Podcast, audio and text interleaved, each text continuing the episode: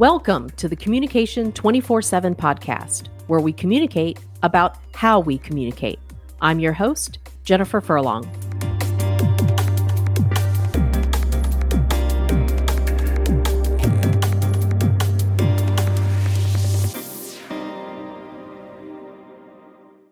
Perception is at the heart of all communication activity.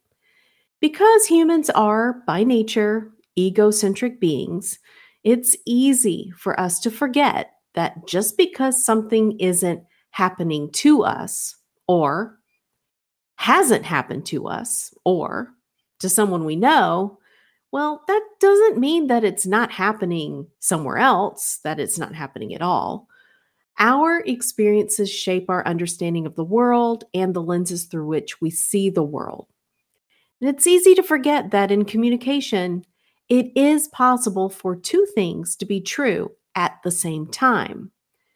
The meanings we derive from a word or a phrase or an action, those meanings are our own. And that's because meanings rest in people. Every communication act we perform, whether it be through the clothes we choose to wear, the hand gestures we choose to use, or the types of decorations we choose to hang on our walls, it's perceived by others in the only way that they know how. It's through their own personal lenses that are shaded by their own personal experiences. So, once again, the message we send may not be the message received. So, what can we do? The egocentric creatures that we are, when communicating to make sure that we are creating shared meaning with the other person. What can we do to minimize miscommunication, to minimize the misunderstanding? Well, that's what this episode is all about. So stay tuned.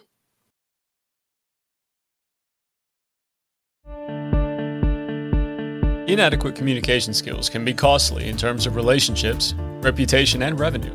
From staff to the C suite, all employees deserve quality training that will help them be successful. If your company is looking to improve employee morale and relationships, contact Communication 24 7 today by visiting www.communication247.com for a free 30 minute consultation.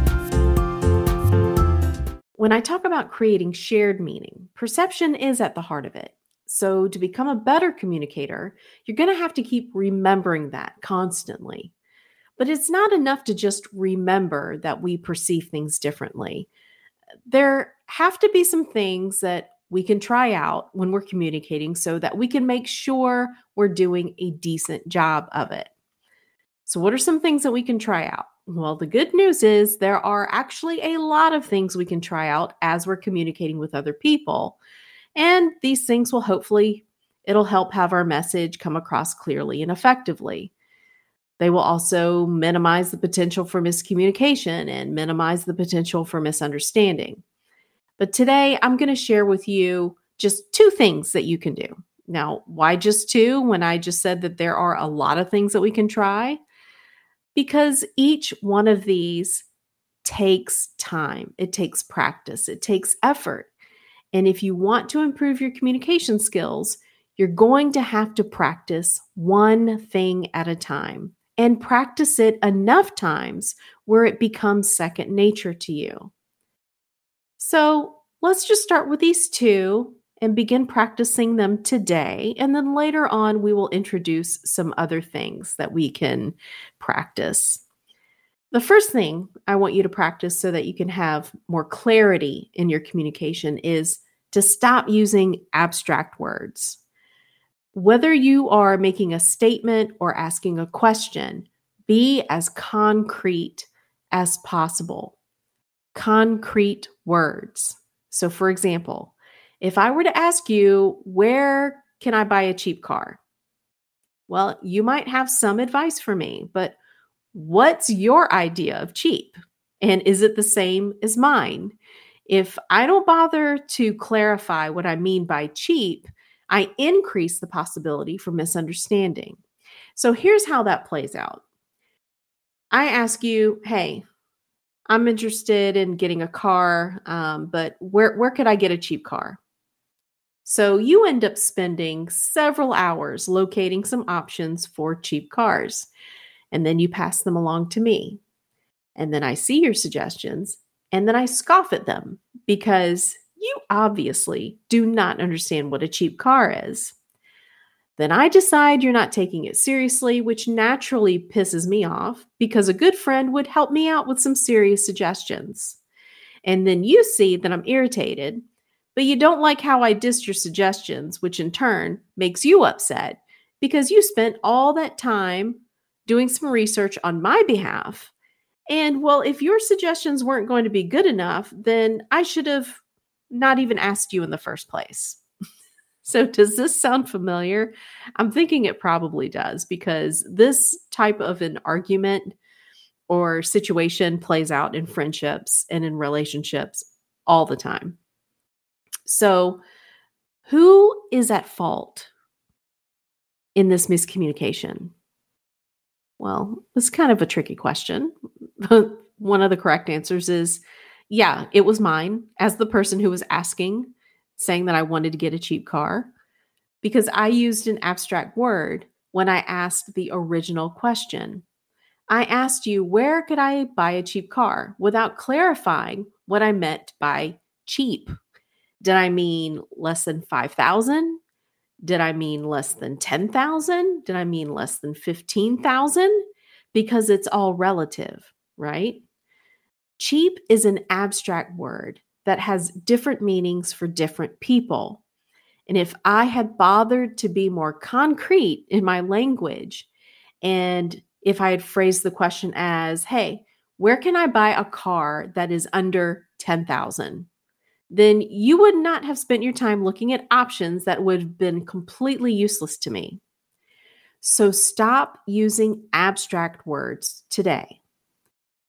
And also ask questions to clarify so you can avoid assuming stuff.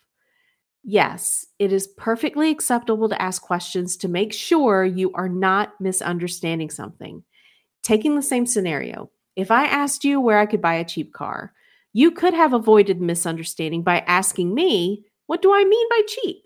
So, this miscommunication was just as much as your fault as it was mine you had responsibility to clarify. It takes both the person who is speaking and the person who is listening to be aware of how abstract language increases the potential for misunderstanding. It all boils down to our different perceptions of meaning. And we have so many words we use when communicating every day that are abstract words, increasing the possibility of miscommunication and misunderstandings. Abstract words are not clearly defined, they're general, they're not specific, and they exist in the mind. We come across these words every single day in the messages we send and in the messages we receive. And then we allow ourselves to be sucked into arguments over them. So, do you see why I wanted to keep today's episode limited to just two things you can begin implementing today that's going to help increase clarity in your communication. It's not an easy task. So, for the next week, focus on recognizing when you use abstract language and then when others are using it, and then use that opportunity to clarify. Clarify by asking questions and clarify by using concrete words. Use words that leave little to no room for misinterpretation. When you are intentional in bringing clarity to your messages, the probability of having effective and successful communication increases dramatically. So I want you to think of this as an experiment. And then next week, let me know how it goes. Be sure to tune in to the next episode where my guest and I are going to continue this conversation about clarity. We're going to talk about some communication techniques that help you access the stuff that's invisible, the stuff that's not said out loud, the stuff that will help you have a perceptual shift. Also, we'll discuss the one question you can ask that is guaranteed to help you get clarity while communicating every single time. It's a fantastic conversation, so don't miss it.